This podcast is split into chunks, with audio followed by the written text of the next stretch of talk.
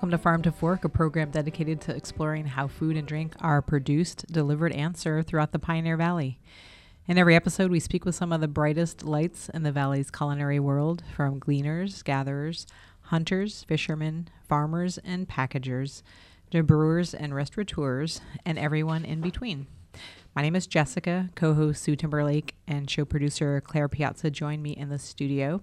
Today, we'll be talking with Sara Brown and Felix Lufkin, members of Help Yourself.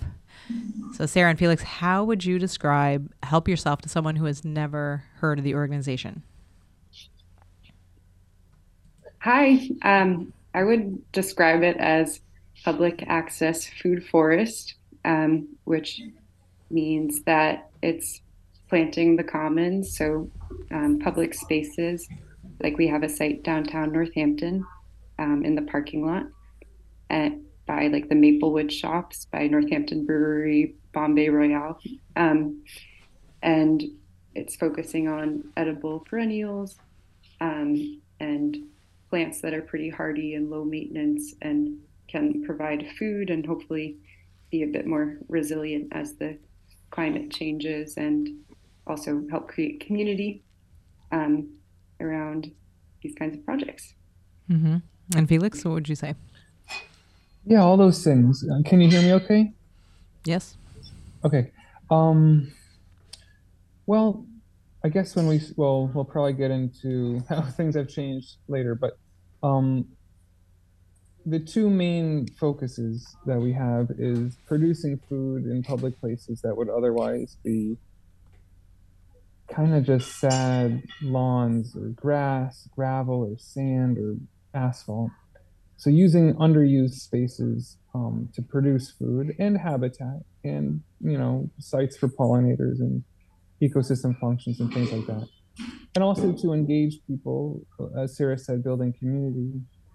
Many people don't have, you know, a single square foot of yard to, to call their own to garden in. And um, for those who don't, or even for people who have gardens, um, just seeing uh, public places having biodiverse food producing sites that beautify a space and provide some harvest, um, I think is really important as a cultural sort of form of nourishment or medicine.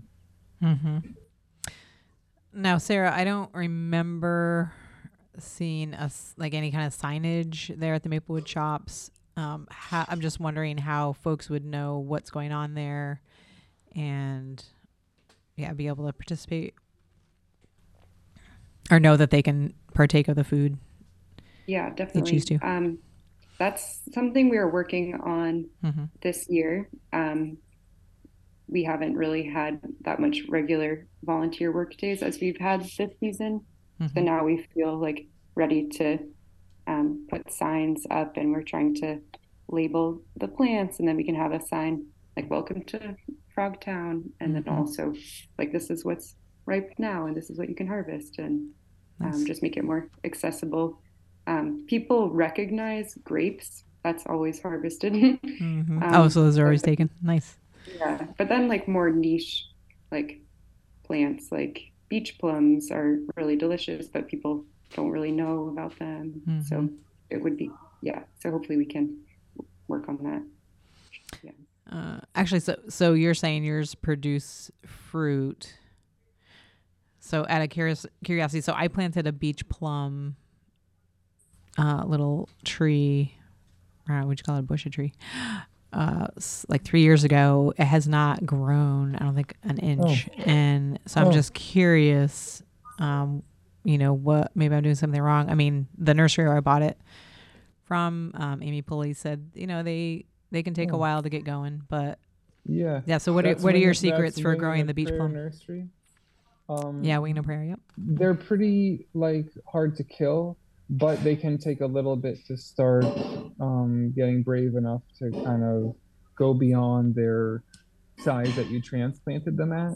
Mm-hmm. But as long as they have good sun, they're pretty quick growers. Um, and once they kind of get over that hump, they they'll kind of, I would say, in just five or seven or eight years, they'll get to be around their maximum height of six to 10 feet. Um, if they're in the shade or part shade, they could be a little slower. And then regarding the fruiting, um, if they'll need at least two of them to make a good amount of fruit.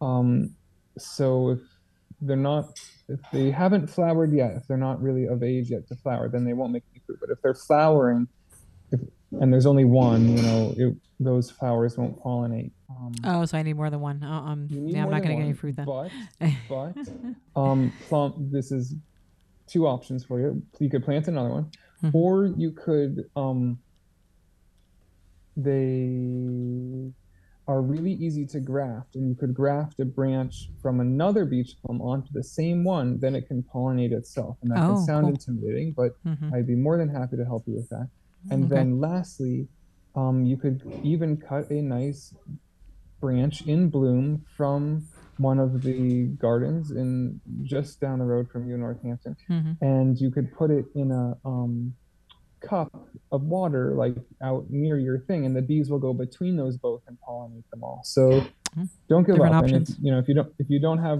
room for more than one you could definitely do the other things mm-hmm. now i never yeah, know how much to water it though do, does it i mean beach plum you think oh it likes the beach yeah, doesn't really need a lot of, like water but they can definitely they're mm, pretty hardy. You're probably not like starving it, but I bet you you could give it a little more water than than you know, I think. the rain, okay. and it might help. And you know, some mulch to kill the grass. Those mm-hmm. are kind of the things that it could use. Yeah. Okay. Yeah, we had a good year for beach plums because a lot of things weren't doing so well with the drought, but mm-hmm. the beach mm-hmm. plums seem to be thriving, and it's hardy. a really like sandy sunny spot that's kind of tough for a lot of plants. Mm-hmm. So that's for sure. And actually, the, on the note of beach plums, if I may, mm-hmm. um, we didn't start out. This gets into design considerations, so tell me if I'm jumping the gun. But um, that wasn't a species we started like using heavily in designs. It just happened to survive better than a lot of the other things, like for example, apples. Mm-hmm. Um, in those parking lot sites that are really hot because of the asphalt everywhere and really dry because like that's all sandy fill from when they covered up the train station mm. and really salty because of the salt for snow and ice control that they plow right there so like right. it was a happy accident that these beach species that love all those things did so well um, and then you know, we said, hey, this is working. Let's do more of that. Mm-hmm. Yeah. So, perfect example of how gardening is just sort of an experiment, and you shouldn't get down on yourself when something doesn't work well because what doesn't mm-hmm. work one year will work another, or yeah, you you get happy surprises here and there. Oh yeah.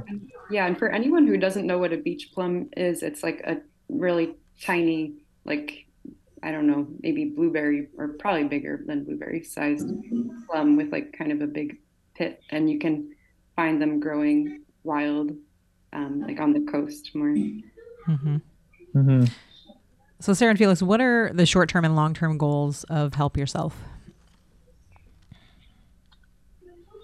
Um, well, on a short term, let's say for next year, we'd love to um, continue and build on our sort of post COVID um, dry or sorry build on our post-covid surge of volunteerism um, and really kind of consolidate the culture of community involvement and sort of investment in space that the volunteer stewards um, that have been sharing who've been meeting weekly during the growing season at least at that um, site in northampton that sara's been doing so awesome at, at doing outreach for and promotion and organizing. And there's so many other sites um, which could benefit from more attention but aren't quite so big and complex and highly um, kind of um, prominent in the public eye as that one so we've been kind of like trying to decide how to allocate the attention and efforts of the volunteers so that it makes the biggest impact in the most important places, but also can grow help grow other sites beyond that. So I guess hum, the human element is really the key piece of the puzzle, and um, humans are such a part of these gardens. You know, even though we're not rooted there, um, the stewards who come and do the heavy lifting and the digging and the organizers who inspire them to come and the planning and there's so many different things that um, kind of make any garden work so i would say um, just building on that fun and kind of emergent culture that is growing and scale that up you know there's so many places that could benefit from that mm-hmm. so was um, i was curious was help help yourself inspired by any other organizations um, back in the day, actually, when like you were more involved and we were sort of exploring other models, um, we had read, I guess that's when like YouTube was just starting, um, had been inspired by a organization called Incredible Edibles, and they started as just a really small little um, neighborhood project in a village in England, and from there both scaled across their whole town, doing primarily raised veggie beds, um, likewise in public places, but also sort of revitalizing the community garden culture, which is actually like way more entrenched in um, at least like the British Isles um, than I think here. Um, and um, and they also created like a package that other communities could use and they're not directly like managing other chapters of incredible edibles as far as i know but that sort of like was during the transition town era and um, they i don't know a lot of like chapters emerge and i don't know how they're doing now it would actually be really interesting to study that mm-hmm. And who, so who comes up with the design plans for all the Help Yourself community gardens? Um, I think it's pretty iterative, which we were talking about before. Um, with oh, the beach plums are doing well, we can do, plant more of that, mm-hmm. um, and also just the constraints of the site, like what plants make sense in that kind of conditions, mm-hmm. Um, and also just what we get for free and what gets donated. Like you've donated anise hyssop this year, and mm-hmm. that did really well. Mm-hmm. Um, and I also was working for a landscaping company and just getting a lot of like plants left over from that that people that were getting removed and then just taking them over to Frogtown. mm-hmm. So those aren't even really like um, particularly special. Like maybe they're just like lilies or irises, but they're still just nice to plant in public spaces. Mm-hmm. So where uh, where are you able to find volunteers for projects, or where have you looked um, thus far? I think a lot of volunteers come to it from some other exposure to um, maybe from like a foraging class or a permaculture design course or something like that, where they start wanting to find more opportunities like this. Um, and I found out about it because I went to Hampshire College and there was a a, pub, a forest garden there that Felix and another friend had worked on. So that was my segue in, and then I took the foraging class with Felix um, and started volunteering more regularly.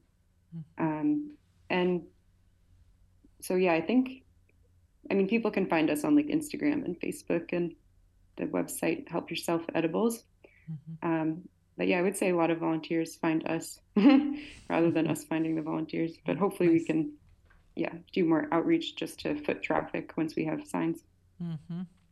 A lot of um, Hampshire College students as well. We've mm-hmm. been lucky to have a work study arrangement with the college, and I'd say a good like by now uh, three or four dozen students have had some like term of um, work with us either for meeting community service hours or uh, making like a larger project like Sara or um, just you know having it as a paid job and that's been really helpful and i think really educational to a lot of people mm-hmm.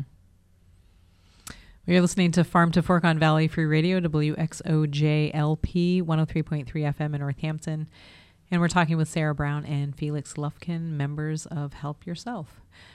Um, so I was curious, um, what is your secret to sustaining your volunteer groups over the years? I know a lot of organizations are constantly looking for volunteers, and just it's a it can be a struggle.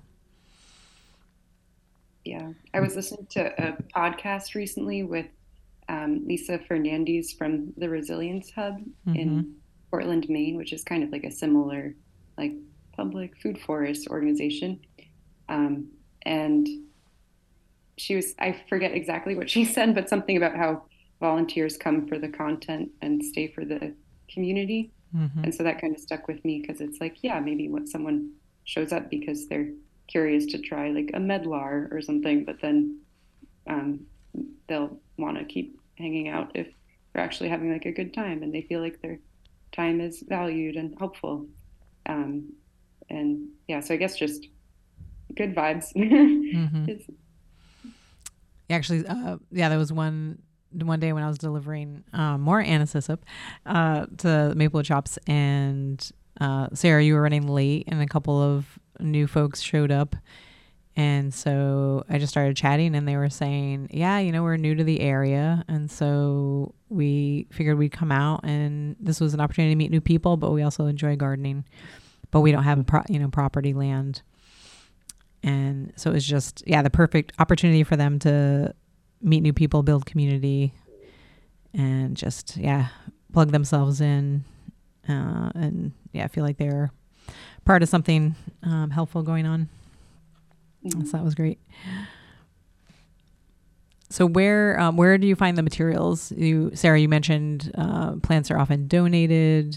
Um, what other materials do you need and where do you usually find those we've gotten mulch and wood chips donated from different tree companies, mm-hmm. um, which I could spotlight if anyone needs recommendations. Mm-hmm. Um, and then stones, we've also gotten donated from a landscaping company, the mm-hmm. scraps. Nice.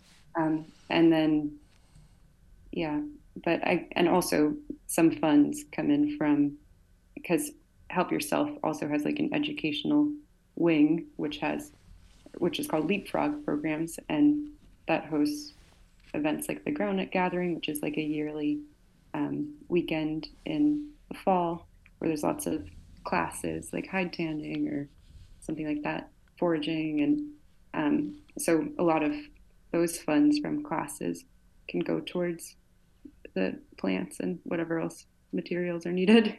Okay, so you're saying people could go to the website, see the classes, sign up, pay a fee, and then those fees go toward materials purchase. Mm-hmm. Mm-hmm. We also um,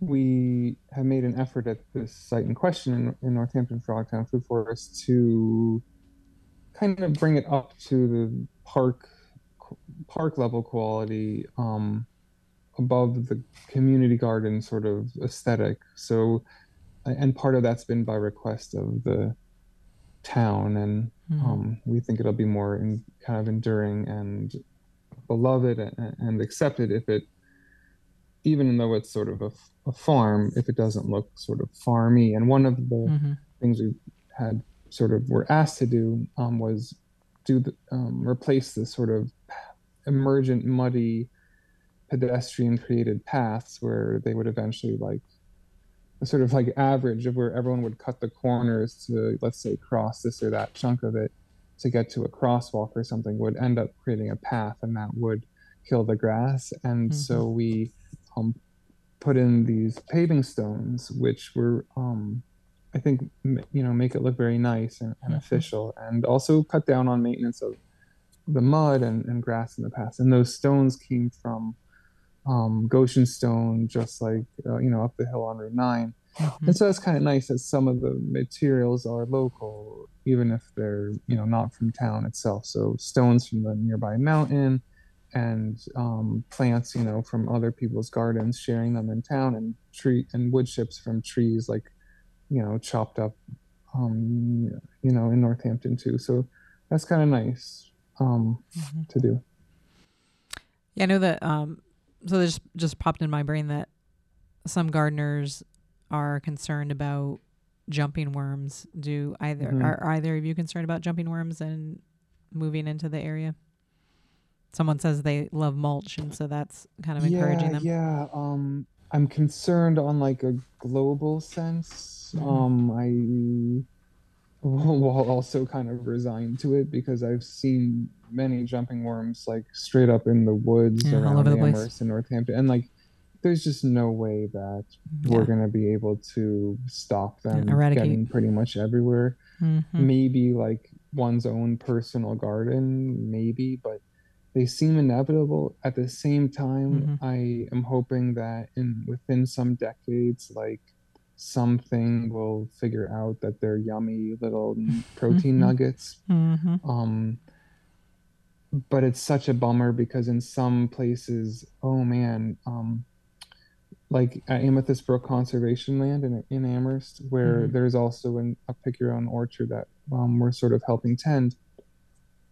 Some areas of that forest are have absolutely no leaf litter by the end of the um, season, like let's say late summer before the leaves drop again in the fall. All of last year's leaves have been totally guzzled up by these worms, Oh, whereas in Mhm. other like contexts without the worms they would still be there and i that's got to have some big impact and their their impacts Oh, sure. are kind of severe Mhm. um, especially because they keep like sucking up mulch Mhm.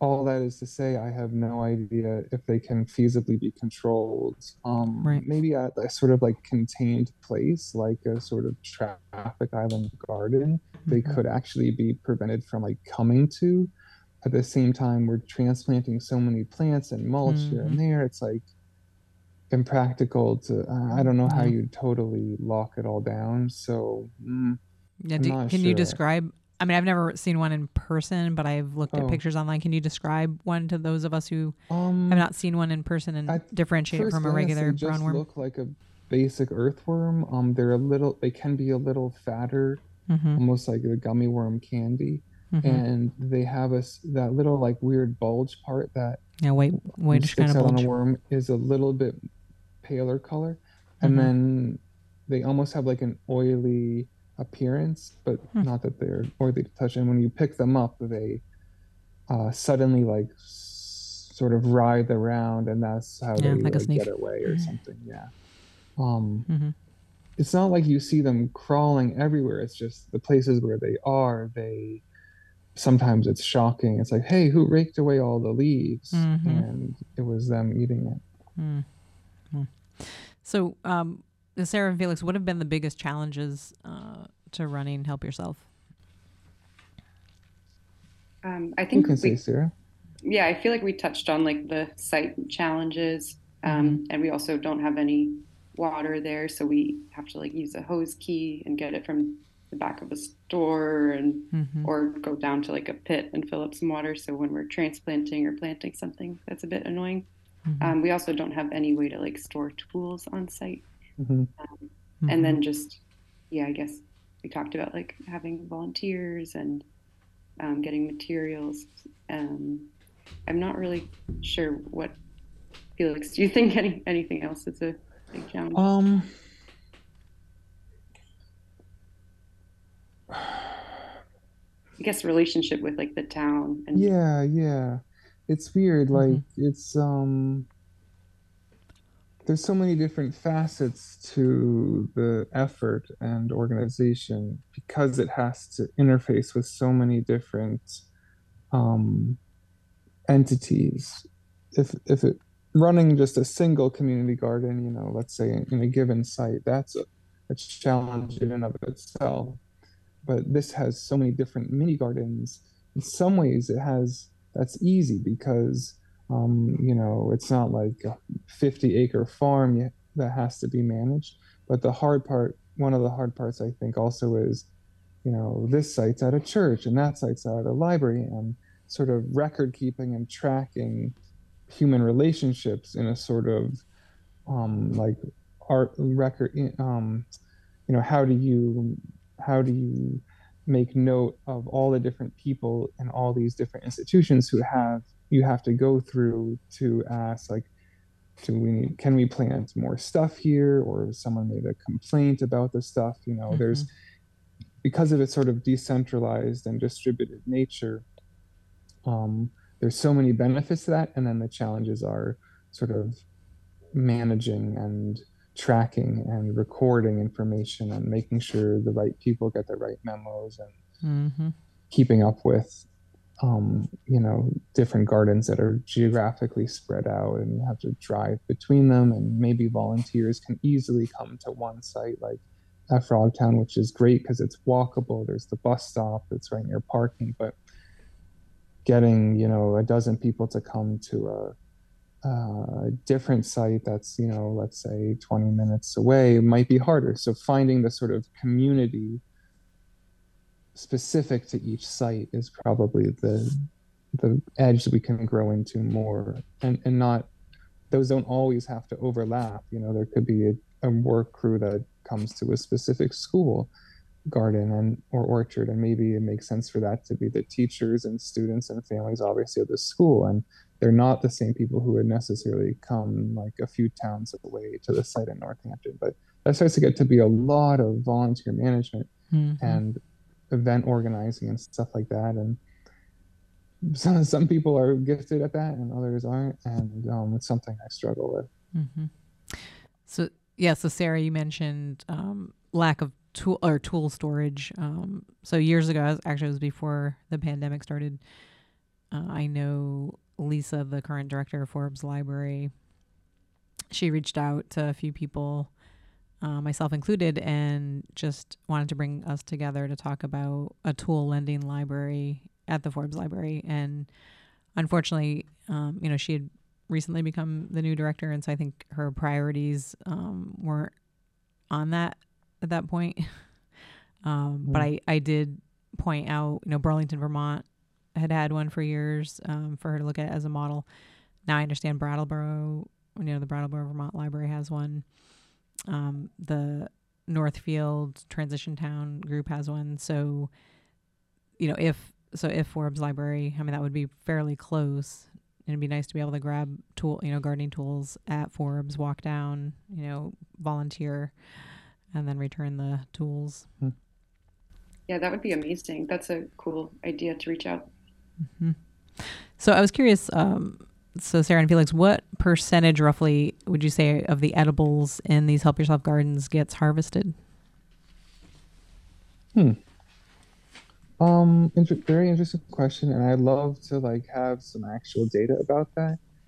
I guess if it, I would say um, it depends on type of produce, and then it also depends on species. So some things are more popular than others, and fruit tend to be way popular than, let's say, like leaves. I would say like less than 5% of edible, edible leaves get harvested from the spaces, but that's because those are like perennial plants that might be filling many niches, like, you know, ground covers or herbs. It's not necessarily a raised bed full of lettuce that's going unharvested. It's more like, oh, people like didn't eat the technically edible sea kale or dandelions. So those aren't being heavily promoted um, as like technically edible, though they clearly are. But things like are a little more sexy, like the fruit, like Sara was mentioning about the beach plums or the grapes, and um, those by and large get almost stripped clean, especially if they're easily recognizable. Mm-hmm. Some things are a little weird and atypical or maybe more obscure fruit, like the weird, you know, like the medlar or a quince or um, an aronia. And once people get to know them, um, I think like they sort of could fall in love with them and they definitely become more popular. Like Sara was organizing these really awesome tastings after different work parties, and that would be a really nice um, sort of recurring event over the course of the season is like come have a taste come taste a thing. Taste a mountain ash. Taste a hardy kiwi. Taste a pawpaw. And that could be a really big draw for people. And then as they get sort of oriented to these plants i bet you they'd fly off the shelves. Mm-hmm. yeah. and even the greens we could package them to be more appealing. Mm-hmm. add like a yeah we could even harvest them. Mm-hmm. yeah. And like box them up, you know, for takeout, so to speak. yeah, or just like have potlucks with mm-hmm. pesto of certain greens or something. And mm-hmm. so I feel mm-hmm. like even the those herbs and greens they could buy off the shelves too. Mm-hmm.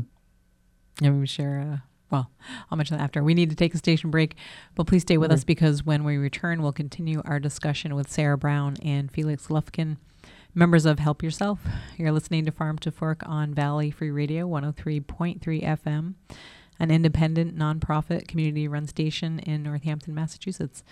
The show streams on valleyfreeradio.org, where you can also find our program schedule and become involved with the station. Tune into Valley Free Radio, Mondays, 6 to 8 p.m. for Reggae Down, a reggae music show with Rasta Paul as host, and reggae music from all over the world, from Jamaican to Iceland. Reggae music is listened to, popular in the Rastafarian culture, and values that apply to all people. That's Reggae Down, Mondays, 6 to 8 p.m. on Valley Free Radio. We love the reggae. We love the dancehall. We love the music. Yeah. The Food Bank of Western Massachusetts provides healthy food to families and individuals facing hunger in our region. And right now, with food insecurity the highest it's been in recent years, the Food Bank is distributing more emergency food than ever. Learn more about the Food Bank or get support for yourself and your family. Go to foodbankwma.org or call 413 247 9738. The Food Bank of Western Mass, committed to making sure our neighbors have enough to eat and leading the community to end hunger. Thank you, River Valley Co op, for your support of Valley Free Radio. River Valley Co op specializes in fresh, local, and organically grown foods, fresh produce, meat and seafood, cheese and dairy, bread and baked goods, and an in house deli, along with a wide selection of bulk foods and a large selection of natural and organic grocery items. Owned by its customers, although everyone is welcome. Co op ownership is not required. Open daily 8 to 10, 330 North King Street, Northampton. Phone 413 584 2665. River Valley Co-op. Thank you, River Valley Co-op, for your support of free speech in the Pioneer Valley. My name is Jessica. Sue Timberlake, co-host and show producer Claire Piazza, joined me in the studio. We've been talking with Sara Brown and Felix Lufkin, members of Help Yourself. Um, so I was curious, what do you think um, is preventing more pedestrians from helping themselves to the edibles in the public Help Yourself gardens? I think our lack of signs, which we will work on ASAP. Um, and I guess similarly to maybe even if there was a sign, people might not feel comfortable harvesting or they might not know how to prepare it. So I guess also relatedly hosting events or like a workshop or just bringing some food that's using what people harvest from the garden and showing ways you can prepare it mm-hmm. and how it could be like integrated into your life. Yeah, I, I, personally find it funny that um, you know I used to have community garden plots, and I would always hear stories of renters who had had uh, their community garden plot food stolen, um, and yet and these these public help yourself gardens uh, that are saying come you know harvest eat whatever you want, people are not helping themselves uh, which is very interesting. Um, but I was going to mention, so Sara, I mean, years, you know, many years ago when I was um, in the Vermont Anti-Hunger Corps and volunteered to work with, you know, various community food, um, like, you know, food bank and community meal sites, it was often true that if faced with some, you know, vegetable that they had never seen before, clients would be um, very reluctant and would not – take them. And so um, a lot of the coordinators started introducing recipe cards. Um, and they found that if you know they offered a recipe of what to do with this particular new veggie, um, their clients were more likely to use it. Um, but yeah, there's there's a lot to get over get past when people are not familiar with a certain food. Mm-hmm. Right. So, what is uh, the geographic reach of the Help Yourself project? Um, we have made connections with and planted at lots of different places. Um, a good 80 something locations, most of which are not massive um, orchards. You know, it could just be a tree or two. Um, but many are, you know, sizable. uh, ranging east to um, kind of like Quabbin, you know, Barre, um, west to Cummington. That's a good, you know,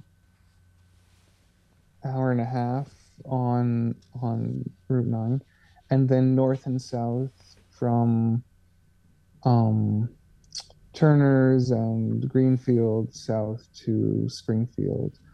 Um, the main areas of well, it's interesting because the areas that have the most potential for like planting from a plant's perspective are more rural areas, you know, where there's like lots of room to plant stuff. And then the place where there's the most people are urban areas. And I think where there's the most cultural potential to make an impact both on people's ability to harvest free and organic and local food and be most inspired by sort of regenerative um, ways of planting the commons those are more urban areas particularly like less affluent ones mm-hmm. um, so it's there's a lot of potential pretty much anywhere on earth for regenerative agriculture and we've tried to find a balance between um, urban and rural and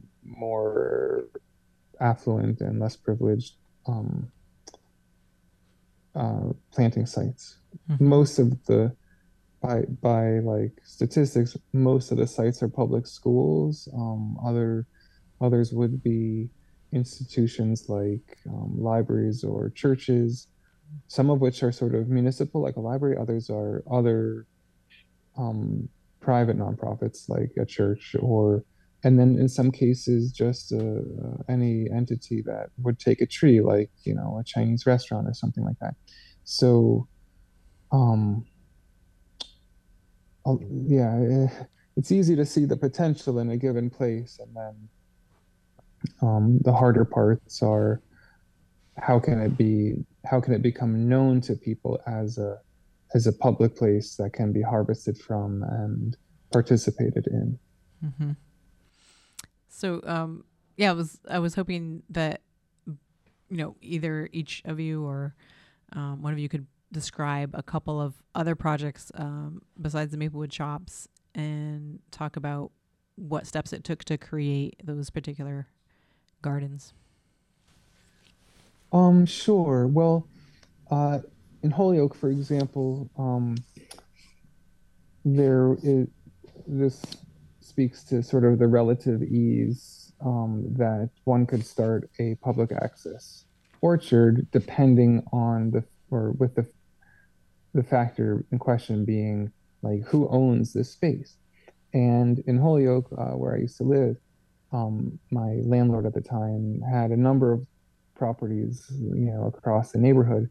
One of which was just a vacant lot, and um, that's at the corner of Oak Street and Appleton Street. And um, he knew, you know, I was into plants, and we got to talking, and I sort of pushed him, and he offered that we could plant stuff there, and, and that was as easy as making one, um, like convincing one person. You know, there wasn't a whole board or council or voting or presentation or really anything. Um, and that was like uh, the, extreme of ease is typically a privately owned thing with someone and uh, someone who um, holds the permission or power, you know, and they get inspired and then they say, great.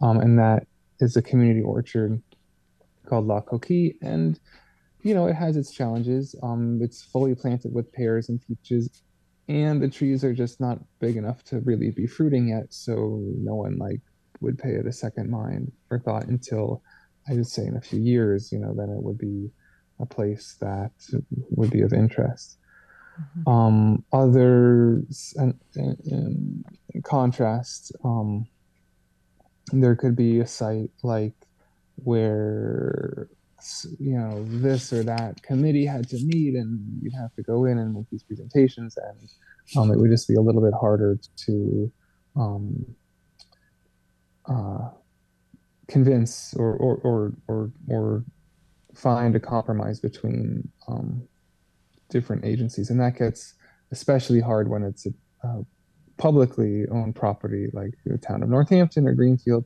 particularly when there's like wetlands or conservation land involved, then, you know, goodness, there's, you got to meet with this faction and that faction, and they might not all have um, the same ideas or agree within a given government body, and let alone like be on the same page with each other. So those town level projects, like let's say, um, you know, um, there's plenty of spots in Northampton that I'd love to see be massive public food forests, like in the meadows or the old state hospital, things like that. Would just take a lot of groundwork to build a sort of um, publicly shared vision that the town would say, okay, we see that this is good and important and we'll support it. Um, so things can range in, in, in easiness to organize from from extremely easy to more complicated. And typically, the more people involved, the bigger production it is. Um, mm-hmm. But at the same time, once it's approved by a, let's say, like, you know, the DPW and city council, then it's harder to change, you know, because when it comes down to if it was one person in charge or who holds the power, you know, a given landlord could say, ah, like, I sold the place and now it's going to be bulldozed or I changed my mind. And so there's pros and cons to that. Mm-hmm, mm-hmm.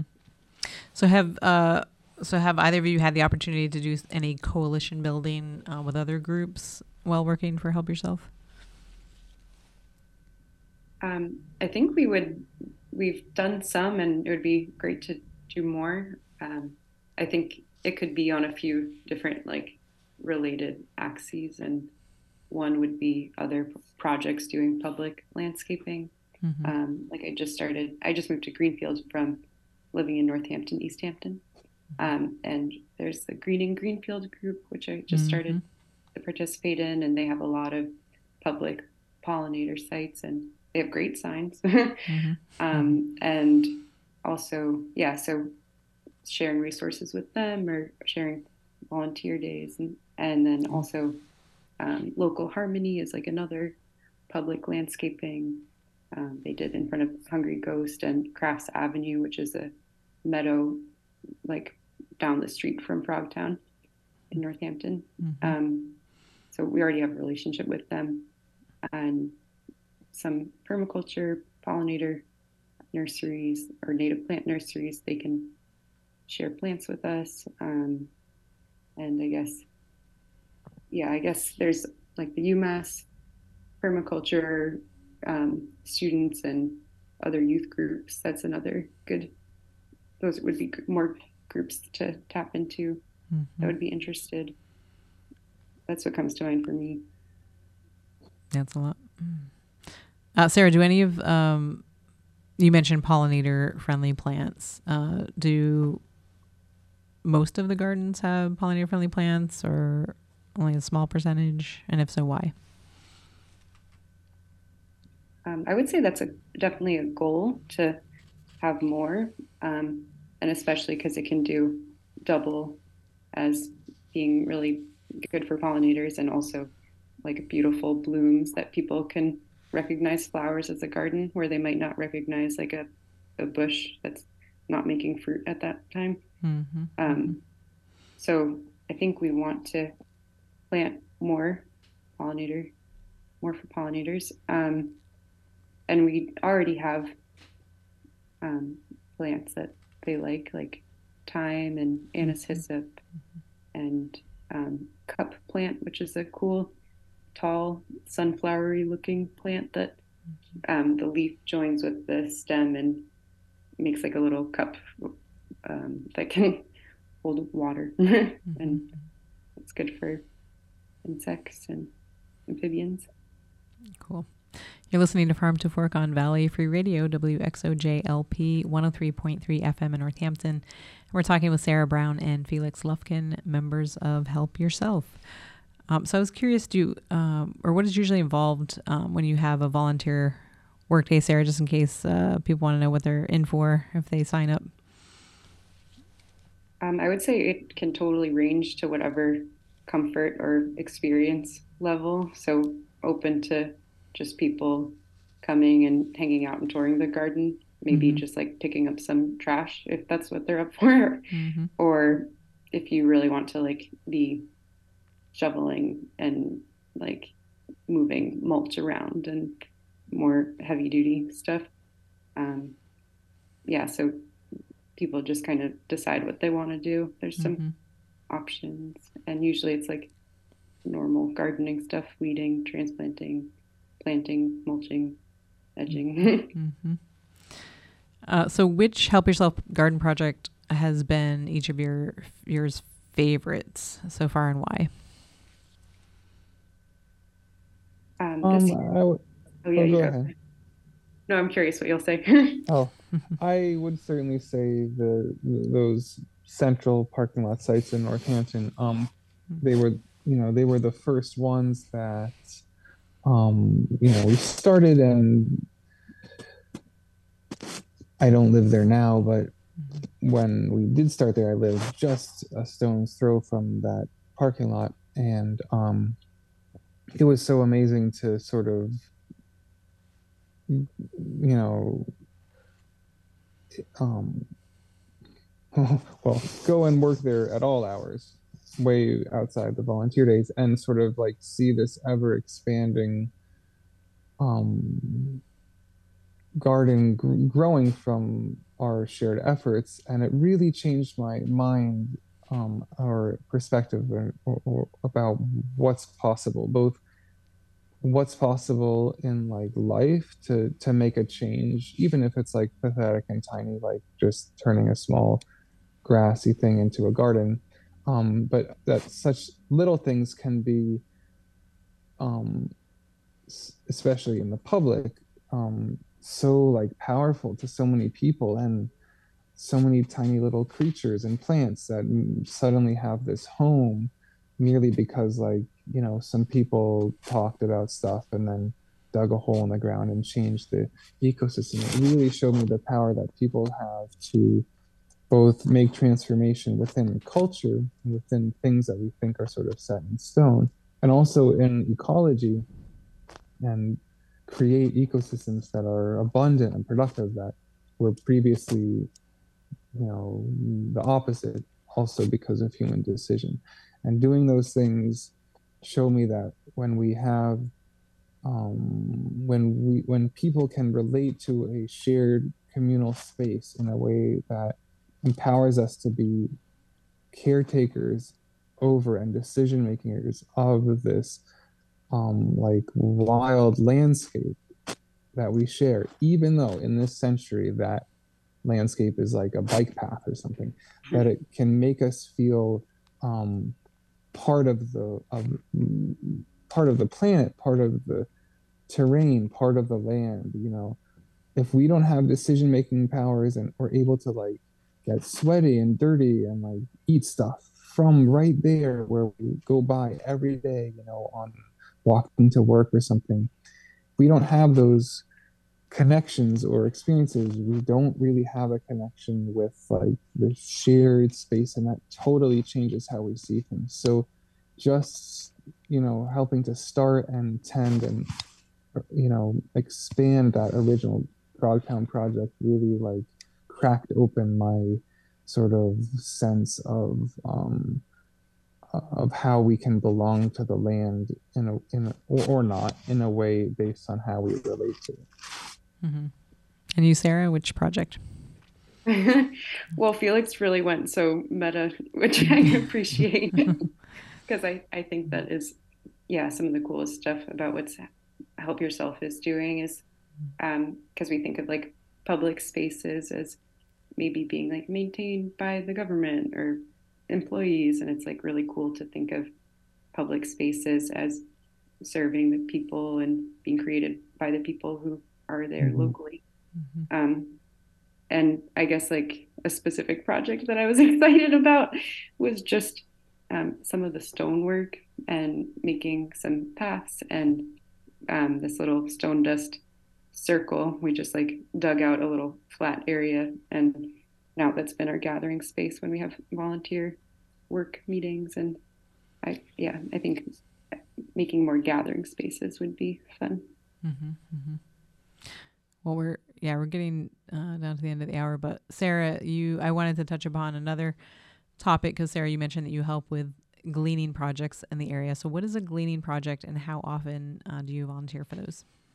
Oh yeah, um, gleaning is for anyone who doesn't know is harvesting free food that's left over in the field from farms, and I've been gleaning with my friend who works at a farm in Amherst, and then and setting up events for that, and then also gleaning with this organization called Rachel's Table, and they're based in Springfield, but they glean from farm, farms all over.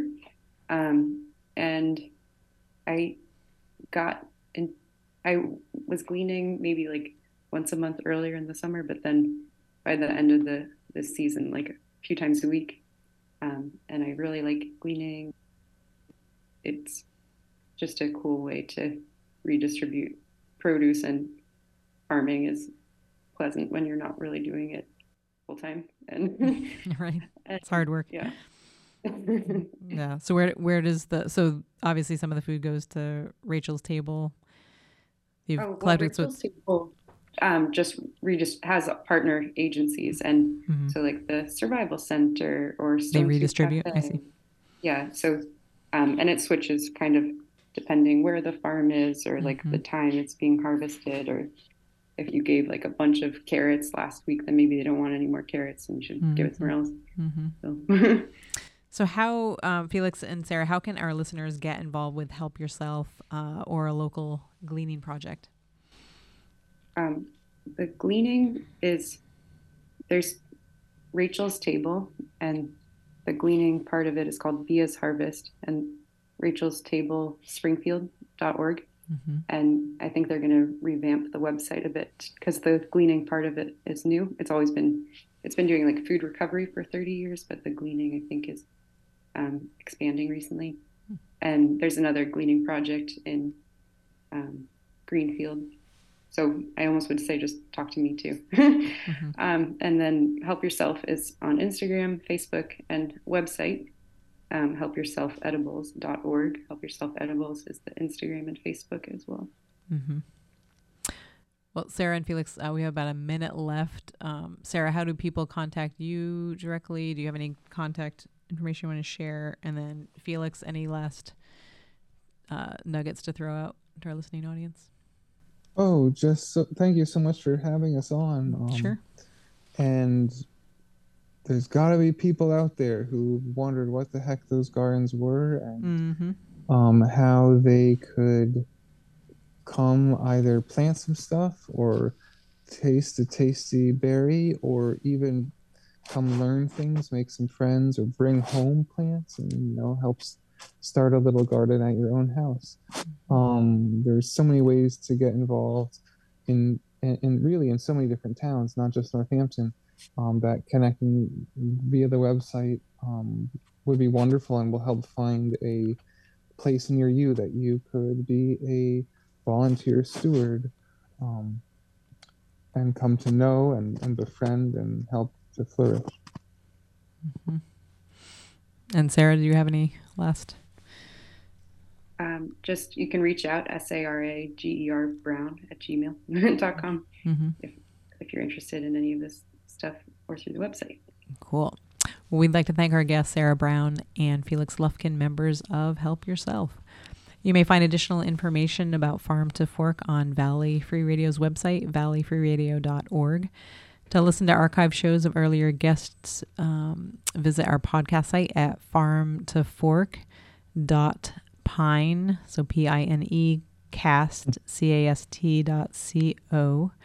Our theme song, Sometimes I Wonder Where My Food Comes From, was written by Scraggly Dan and the Stragglers for this Farm to Fork radio program and performed by artists. This Farm to Fork show will re air this Thursday from 1 p.m. to 2 p.m. Every Tuesday before our Farm to Fork show, you can tune into the Enviro Show from 6, 6 to 7 p.m. here on Valley Free Radio 103.3 FM. Hosts Glenn and Dio, WXOJ's in house tree hugging dirt worshippers, like to say, remember, listen to your mother. In the memorable mm-hmm. words of the late, great Ed Cotton, Friend to the elms and all trees, we must preserve this planet for future generations. Preserve this miracle that has been provided for us by nature. You can check out the Enviro Show blog at enviroshow minus the W dot blogspot.com. Thanks for listening and stay tuned for Twilight's Poetry Pub with host Tommy Twilight.